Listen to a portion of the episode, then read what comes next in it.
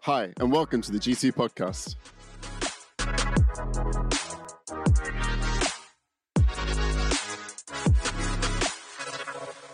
In our house, there's an Alexa in every room. This means that we can listen to music, cheat on our homework, but the best thing is that we don't that mum doesn't have to shout, "Dinner's ready." Instead, she just tells Alexa to announce it.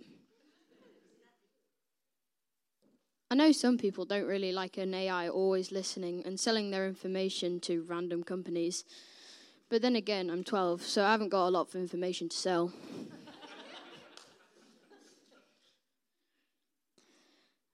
I don't know about you, but when I pray, I can feel like no one is listening. When you say Alexa, it flashes up so that you know she's listening. But there isn't a light to say that God's listening. But also, God doesn't just want to listen to us, He wants to talk to us too.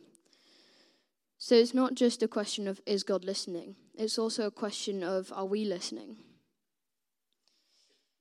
In the Old Testament, there's a story about a boy called Samuel.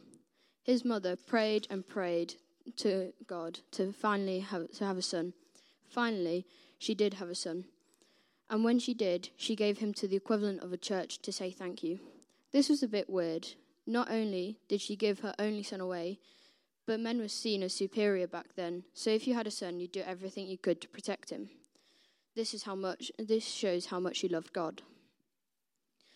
So a priest called Eli looked after Samuel and taught him all about Yahweh. When Samuel was 12, like me, one night he was fast asleep.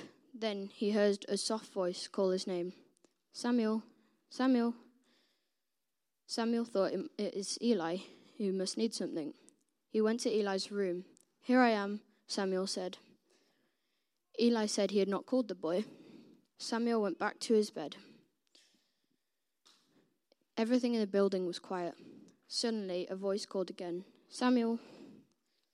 The boy jumped from his bed and ran back to Eli's room. He asked Eli what he wanted. Eli said he had not called the boy. Once again, he told the boy to lie back down and go to sleep.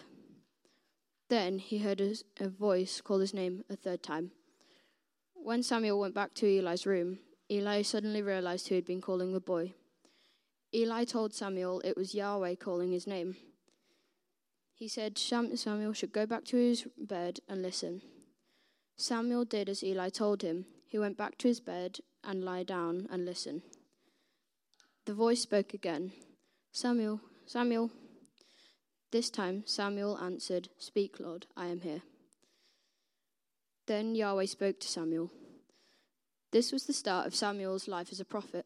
He prophesied that David would be king and prophesied the birth of Jesus.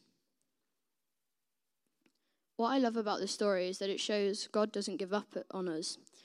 After the first or second time, God could have gone to someone else and spoken to them. It was the same with Jonah. He tried to run away.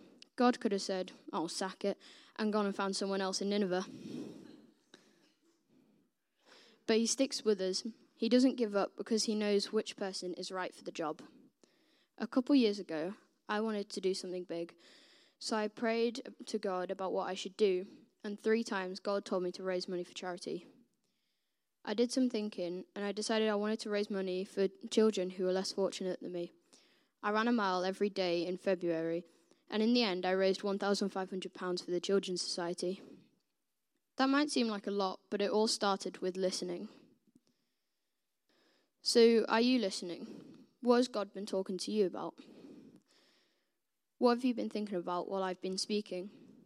Samuel was only 12 years old, but that didn't matter to God.